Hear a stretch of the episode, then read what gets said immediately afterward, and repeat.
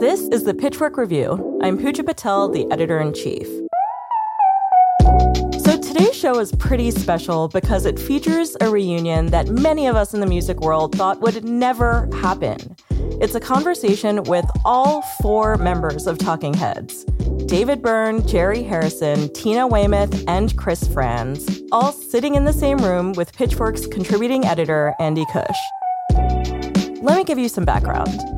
In December of 1983, five albums into their career and hot off the success of Burning Down the House, their biggest hit to date, Talking Heads set up shop at Hollywood's Pantages Theater for a run of epic concerts.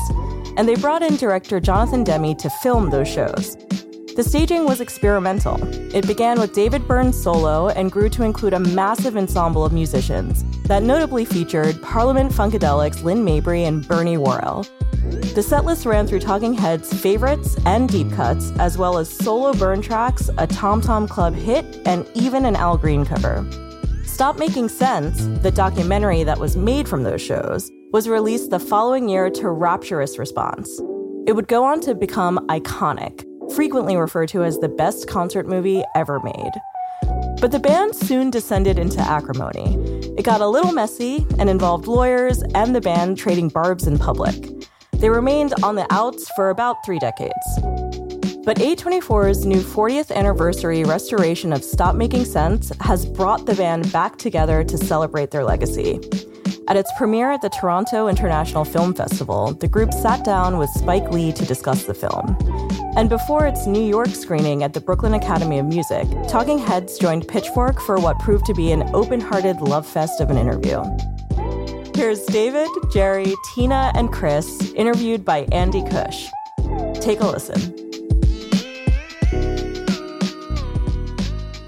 Thank you all so much for doing Thank this. you. It is Sure. a tremendous privilege to be talking with you all. Would you mind going around and just saying who you are into your microphone? My name is Tina Weymouth. I'm the bass player. I'm almost a Scorpio. I am a Scorpio. Oh, you are. But I'm. well, and uh, I was born on a Wednesday, so I'm full of woe. Aw. I'm Chris Frantz, the drummer, and uh, very happy to be here. I'm Jerry Harrison. I play guitar and keyboards. I'm David Byrne. I play guitar and sing.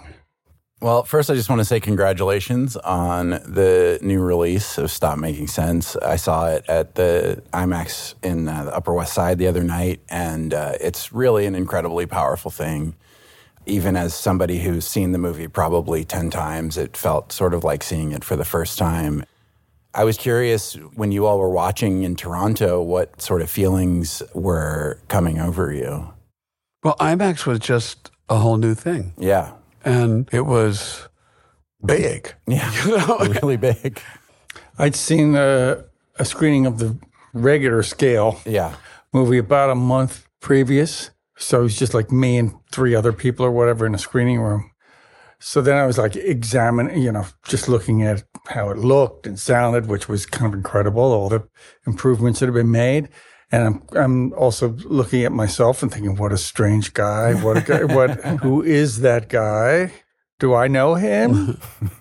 but then in Toronto with a packed house, Yeah. I completely was just all together with the audience, shouting and clapping and dancing and all, all that. Mm-hmm. Were there uh, moments from the film or memories of playing those concerts that uh, you hadn't thought about in a while that were surprising or happy things to see? The whole thing made me very happy from beginning to end.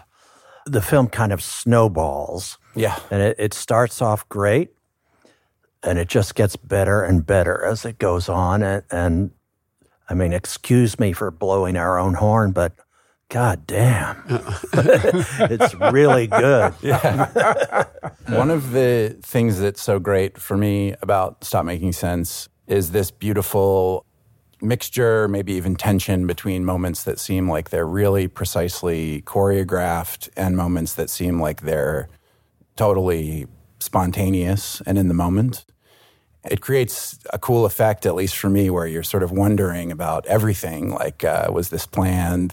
There's a moment where Jerry, you're dancing with the backup singers, and I've always wondered, like, you know, was that a cue or was that just something that you felt moved to do? And uh, I imagine that that was an effect that you guys were sort of deliberately after on some level. And I, am just curious, sort of, what went into creating that, and, and if you could talk a bit more about that uh, aspect of the whole thing. You know, we'd been playing this show for most part of a year. Yeah. And so a lot of what you might call choreography or whatever sort of happened spontaneously. And then that was fun last night. Let's see if we can work it in again. But that didn't mean that there's points like where you go like, oh, am I getting a little off from them? And you're like looking over funny, you know. I mean, so yeah. there are moments that are of that night as well, right. contained within an idea of like, let's interact with each other. Mm-hmm. Yeah. There's one moment where I'd like to wrap my guitar cord around Lynn Mabry's legs. and I would do figure eights around the girls as they were singing. And, and Lynn was always so clever at getting out from that tangle as Jerry said, a lot of the movement and things like that, it emerged organically from playing. And then yeah. you, you do something and you go, that's great. Let's keep that, do that again. So it still kept that kind of spontaneous right, vibe because right. it wasn't something that was kind of put on to the show. It kind of emerged out of the music.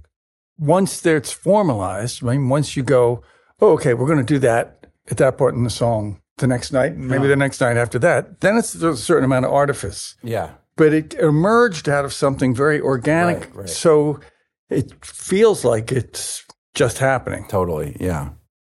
Hi, I'm Lauren Goode. I'm a senior writer at Wired, and I'm co host of Wired's Gadget Lab, along with Michael Calore. Each week on Gadget Lab, we tackle the biggest questions in the world of technology with reporters from inside the Wired newsroom. We cover everything from personal tech because asking people to put a computer on one of the most personal and sensitive parts of your body is just like, it's a big bet. Broader trends in Silicon Valley. There are just so many laid off workers out there that workers just don't have a lot of power. In the exciting and terrifying world of AI. It's inevitable that the internet is going to be filled with like AI generated nonsense. And so he just thinks he might as well make some money playing a small part in a thing that he sees as unstoppable. Wired's Gadget Lab is here to keep you informed and to keep it real. The entire point of the phone should be, on some level, to hate it. New episodes of Gadget Lab are available weekly wherever you get your podcasts. I wanted to talk a bit specifically about uh, the music that you guys were making at the time, the transition between what you were doing around Remain in Light to what you were doing with Speaking in Tongues.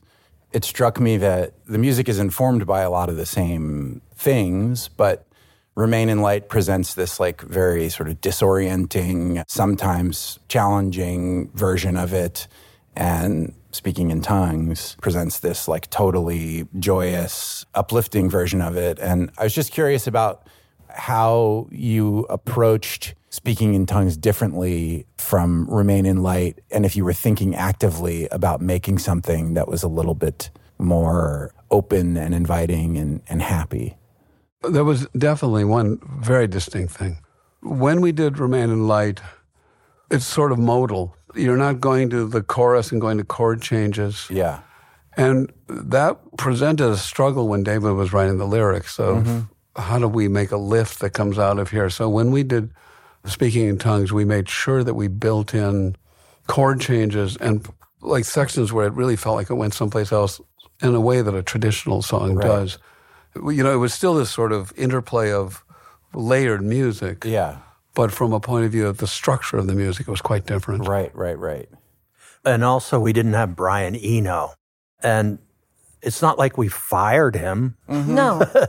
but but uh, I guess he felt, and probably we felt like we'd done three albums together, and, and now it was time to do something different. Well, he had and, tried to quit before Remain in Light, so. Yeah, yeah. and um, so we produced it ourselves. I remember going to Tony Visconti mm, mm-hmm.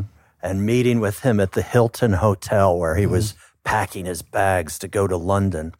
I said, Tony, how'd you like to produce the new Talking Heads album? we're going to make one pretty soon. And he said, You don't need a producer. You just need a good engineer. Produce it yourself. so That's very generous of him. yeah. yeah. So that's what we did. Cool. I remember we made a point to go for this recording engineer, uh, Alex Sadkin, Yeah. who passed away. But he'd done a lot of records that we really liked. He did like these mm-hmm. Grace Jones records that mm-hmm. we really mm-hmm. liked and some other ones. And I think we thought, we love the kind of clarity and, and kind of punch Yeah. that he got on uh, those records.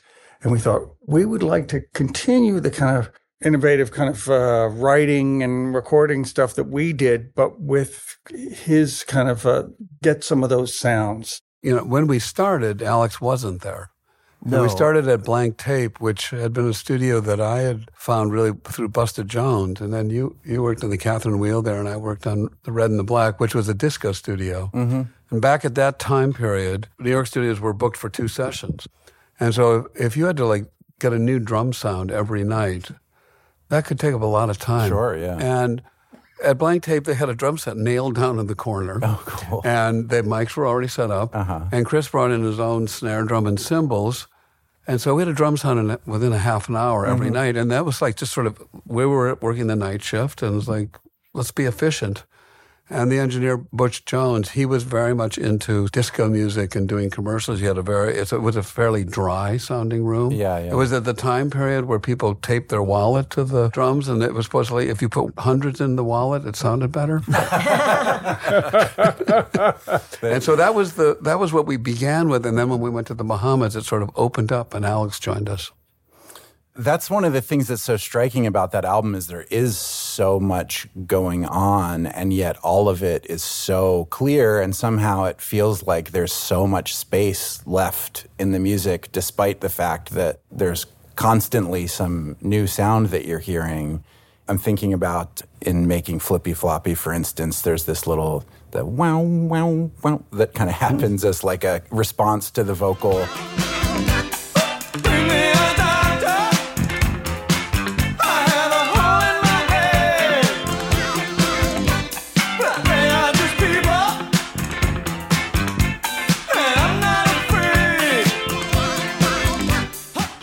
All these elements fit together so perfectly. And I wondered if you could talk a bit more about how you put those songs together.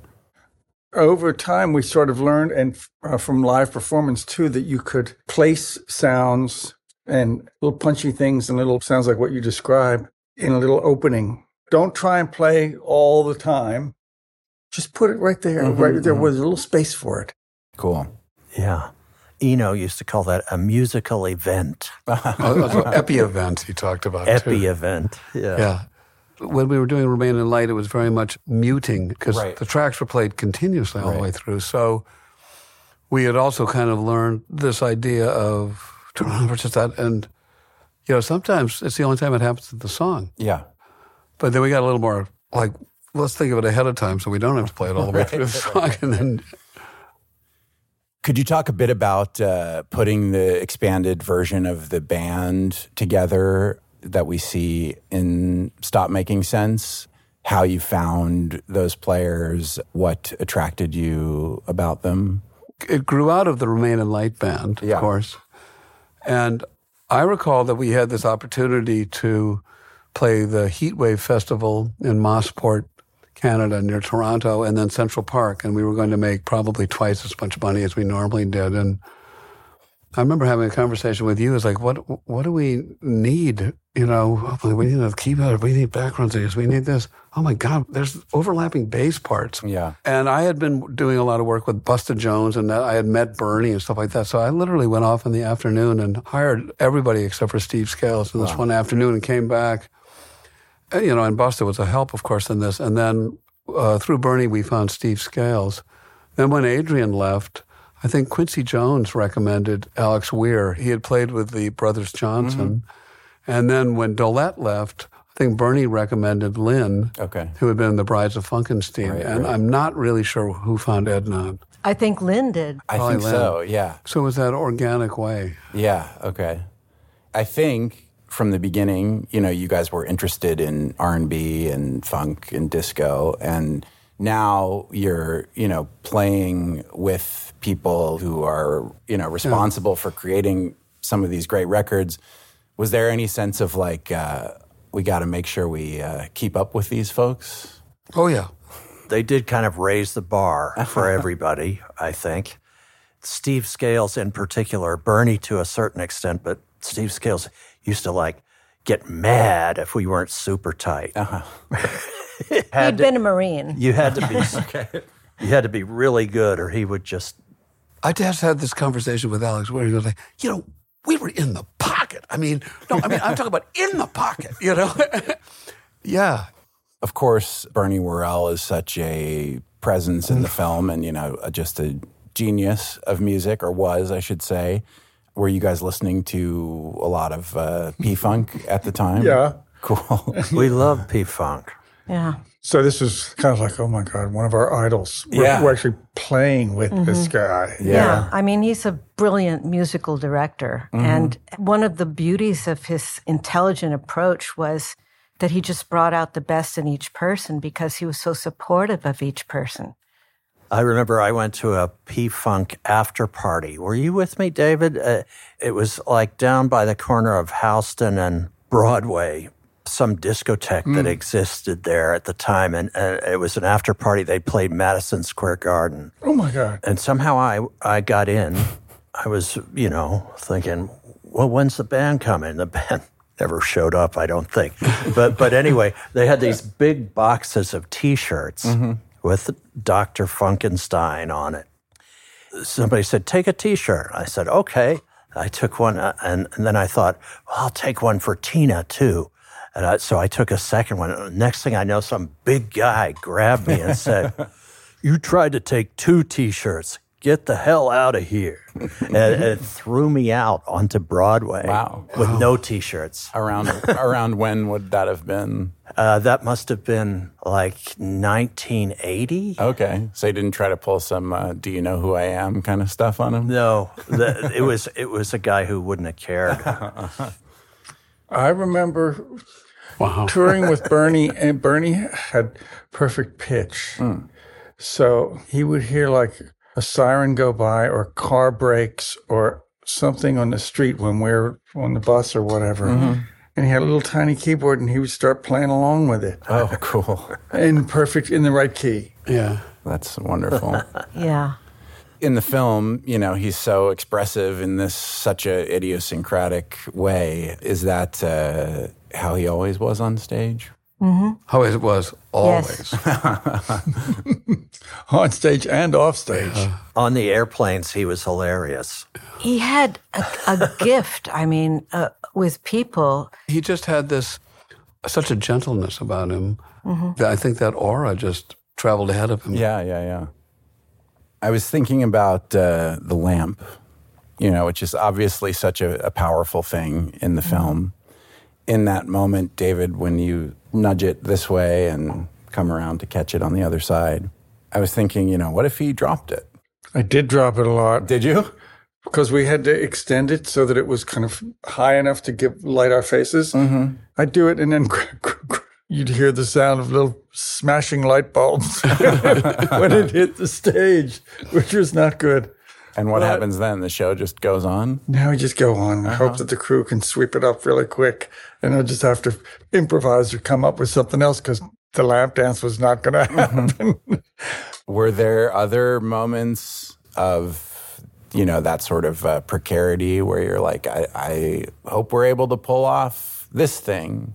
Well, one is always thinking these this. you know, I mean, everything sure. that can go wrong. E, Even when the cameras aren't rolling, Yeah. it's it's like uh, I hope I can do this as well as I'm supposed to do it. Uh-huh. Yeah, and if I make a mistake, I'll just duplicate it, and then everybody will think I meant to do that. Right. Yeah. Then it's So I mean, that's just the situation. But you you always hope that you've done your homework, you're prepared. We were very focused and having such a great time. I think the thing for me was to remember that I was a player on the stage, not just someone enjoying the show. Tina, are you aware of this like fan cut of the movie? That's, That's uh, what I'm aware of oh, now. I haven't seen that. yeah, it's like 45 minutes of What's it- just anything that's got like? me. It is a little weird. You know, is. and I think I should be getting a Barbie doll or something because Debbie Harry got one, Uh-huh. and I Sharon so. Stone got one. So it's just this kind of weird thing, you know, because the only reason I got into this band was because I love these guys and I wanted to see them succeed, and I loved the music. I was never fond of being photographed or, you know, having that kind of idolatry or anything like that because that's that's not my thing. Yeah. It took me years and years of my mother coaching me to get over shyness. Mm-hmm. I hated to even talk to the operator on the telephone because I was so shy. And like David sort of has this removed sense of who he was then to who he is now. I have that same feeling of, oh, well, yeah, that's that's weird that people pay attention that way mm-hmm. to a person who's just trying to be part of a group. I see. Yeah. Because I'm not a diva, I'm not a rock star. Actually, you are No, a rock star. No, no. I- just just look at yourself in that movie. I mean, what a babe. and you're rocking as well. Well, I did have a good time. I mean, it was a beautiful moment in time, and we're just so proud of it that this is going to be our legacy. When we're long gone, that this is probably going to go on for a while. Yeah. I hope so. I mean, the Library of Congress has put it in their special. They'll have to get the new new We'll version. have Yeah. to send them the new version. Yeah. Year one, and then 20 years from now, it'll be like a brain implant. Oh, yeah. We won't even need to go to a theater. I look forward to it, maybe. The Oscars are almost upon us, which means now is the time to start catching up on all of the buzz from this year's award season. I'm Katie Rich. I'm one of the hosts of Vanity Fair's Little Gold Men podcast. Every week, we cover the ups and downs of the Oscar race, from Barbenheimer to the Golden Globes controversy, and much more. We also have weekly interviews with some of the year's biggest contenders, like Emma Stone, I mean, that's how you know you really love and trust and respect someone is that we can absolutely fight. Paul Giamatti, It's like, holy f- he just nailed the shit out of that. Sorry. and America Ferrera. It's like Yeah. people standing around for hours just waiting to like be a part of this cultural moment. Whether you're a Hollywood insider or just want to win your office's Oscar pool, listen to Little Gold Men, available on Apple Podcasts or wherever you're listening now. It's been a long time since you all have played together. And, and David, I know you in particular have sometimes been sort of reluctant to uh, revisit the past too often. But I'm curious for all of you, what's your relationship to the Talking Heads now? How does it fit into your sense of how you see yourself? And, and has that sort of changed now that you've gotten together working on this film? Well, I identify as a talking head. Me too. I, I hate it when journalists say formerly of Talking Heads. Uh-huh. What are you talking about?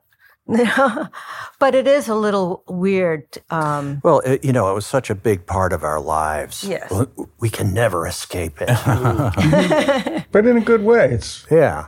Yeah, I think when it became obvious that the film was going to come back out, going to have a new print, new sound, new distribution, and all that, whatever differences we might have had, we just kind of put them aside and said, no, this is, we really believe in this. We're Yeah. all united and we all feel the same way about this.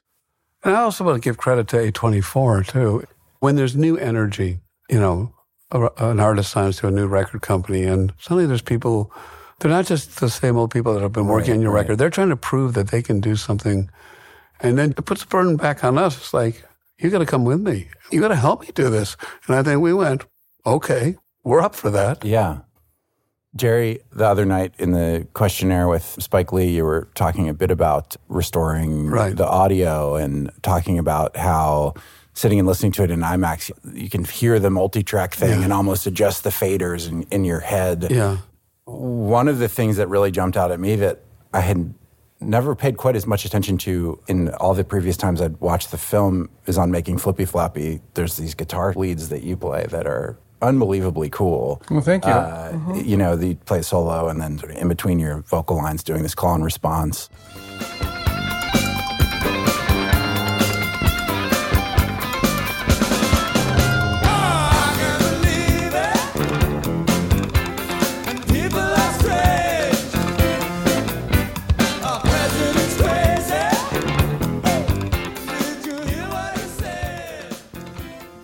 Jerry, I guess you'd be able to speak to this best. Were there certain things that you were hoping to sort of bring to the front? Were there elements that you were surprised to hear when you were going through the mix? I, I think that it's just when done correctly, you have the chance to isolate within a whole. And we just wanted to make sure that we could, that you could feel everything and yet still feel it all congealed together. I mean, one of the main problems that I think some people have when they have opened up like that is it becomes kind of a little too disparate. Mhm. You know, the film is also shot. It's not a lot of going out in the audience until the very end. Right, right, right. So we definitely wanted to keep the proscenium. We wanted to keep that image in front of you and pull it around. And, you know, there's an occasional thing where, you know, Lynn in heaven is singing this ethereal voice. She's not on stage. Yeah. So, like, that would be a time to use the ceiling and stuff like that. So we were judicious about mm, cool. how much you would want to bring it out because we wanted to make sure that you felt there's a band playing up there. Right, and I'm right, feeling right. the band and the bass and the. It's Yeah. still coming off the stage. Well, you did a wonderful job of that. It's it's really powerful. I wanted to talk a bit about the early days of the band. As someone who was not around in, in New York in the mid and late 70s, there's this sense of just this incredible creative foment that was happening in music and art and theater. Did it feel that way when you were just getting started? Did you have the sense that there's something really special happening right now? There was a lot going on. I think we felt that that we were younger, so we were going out a lot. Yeah, yeah. Whether it was to art gallery openings or around the corner from where we lived to CBGBs or other clubs, hearing Mhm. music, and there was plenty for us to take in. I don't know if we felt like, oh, this is a very unique cultural moment. For myself, I don't think I had that perspective. We moved to New York and at least uh, I did, uh, in the fall, the autumn of 1974. And we all had a mutual friend, another RISD guy named Jamie Douglas, who had a loft at 52 Bond Street, which was like catty corner across the Bowery from CBGB's. Mm-hmm. And I went to Jamie's place the first day I was there in New York. And I said, well, he said, you know, Chris, I know you're interested in music, and there's something going on over there at CBGB's. You should check it out. Cool. And so I did. I went that night, and there was like nothing happening, nothing. Uh, but but I, I heard some noise at the pool table in the back. Uh, So I, I walked back there, and there was this guy with like a very short crew cut and a sharkskin suit and a purple tie, big like Elvis Presley sunglasses, the later Elvis Uh-huh, uh-huh. type sunglasses. I said, Is there going to be any music tonight? He said to me in a very Spanish accent, No, man, but come back this weekend. The Ramones will be here. Uh-huh. And I thought, Oh, cool, a Spanish group. A- and um, it was Arturo Vega. Oh, that's what I was thinking. This must have been It, Arturo. it wa- it was Arturo the, the- who ended up being the graphic designer for the Ramones Okay. and, des- He did all and their their light li- shows. lighting designer. But anyway, I came back on the weekend and I saw the Ramones, and uh, maybe you were with me, David and Tina. I, I think you probably were. And the Ramones at that stage were not clearly developed. Like Johnny was still wearing uh, Lurex pants, really tight Lurex trousers, and they hadn't adopted the uh, motorcycle jacket Uh-huh, yet. uh-huh. They were playing these really amazing songs like Beat on the Brat and Blitzkrieg Bop, but they hadn't gotten super tight yet, and they would stop and argue with each other in the middle of a song. It was so great. I thought this is like a, the perfect conceptual art piece. Yeah, yeah. And then later we saw Patti Smith. Just and- her and Lenny sometimes, right? Yeah, it was just her and Lenny Kaye at that time. There was, wasn't a full band yet. And then we saw television and uh, eventually Blondie. I did feel like there was something hap- because I, I had felt like, oh, if only we could find a place like the Cavern Club that the Beatles had and Gerry and the Pacemakers had. and- Yeah, The Star yeah, Club? Yeah, yeah. the Star Yeah. Club. If only we could find a place like that. And uh, I realized CBGB's was a place That's, like that. that's exactly what, yeah. The other thing is, of course, there was this thing that had sort of come out of the 50s, you know, the Cedar Bar over in the East Village where the abstract expressionists hung Yeah. out, or the folk scene on Bleecker Street and stuff like that. So, at least to me, because I had come down here with the modern lovers and stuff like that, this had felt like just kind of a continuum. One of the most important things is things were cheap. Yeah. I mean, New York had overbuilt. And there was kind of a recession going on all over the country. And so you could rent things for cheap and it wasn't that expensive to go to eat. And, and so artists flocked and it, it, it created this, uh, you know, sort of homogeneous unit of creative people that kind of gathered in a place that was, you know, not where the richer people wanted to live, but it was a great place to live. And, and then bars and galleries and everything sprung up around it.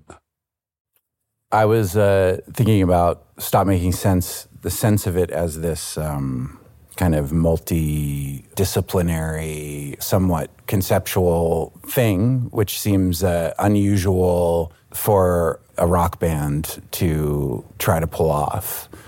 When you were doing it, did, did you have a sense of how big it was going to be?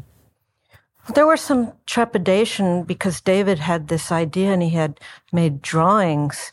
And I thought, oh my gosh, this is like a Bob Wilson project. yeah. And we started thinking about oh, how are we going to pay for it? And it just seemed uh, huge. I mean, we did end up having to have three 18 wheeler trucks and Yeah. and every stage had to be a minimum of 60 feet wide, 40 feet deep, that sort of thing.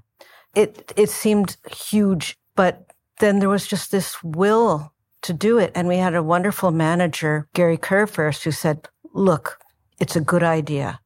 I'll find the money. We'll get this done. Then when Jonathan Demme, the director, came and said, I love this concert. I think it needs to be filmed. And he was right. We said, yes, you're right. There might have been a little trepidation, the fact that it begins a, a little bit slowly, like with just me and then Tina and I. And we might have thought, oh, the audience is going to go, where's the band? Where's the band? we came here to dance.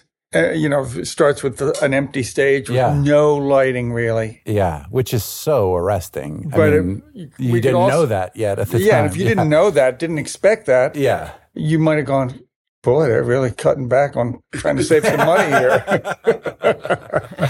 Just the two of them and uh, no lights. For uh, those of us who are fans of your work, it's an unexpected thing to uh, see you all in the same room promoting this film. And I'm just curious, I have to ask, might anything more come of uh, this reunion?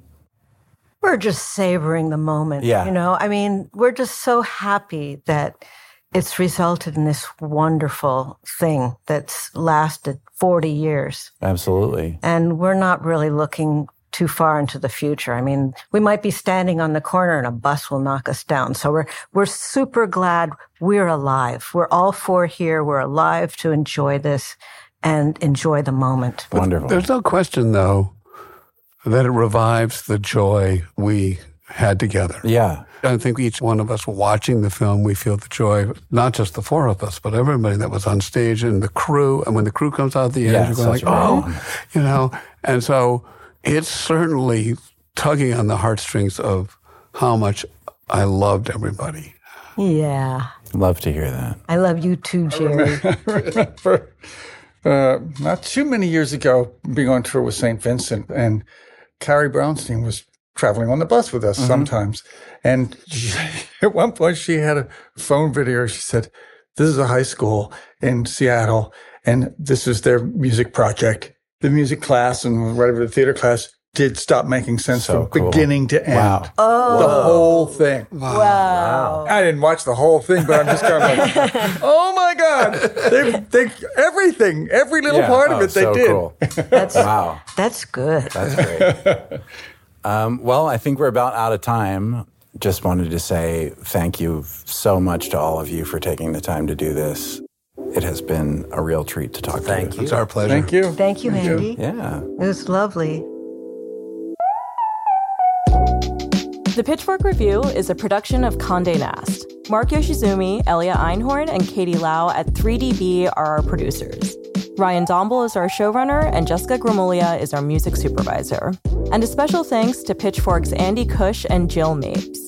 If you want even more talking heads, you can check out our reviews of their classic albums on pitchfork.com. Thanks for listening.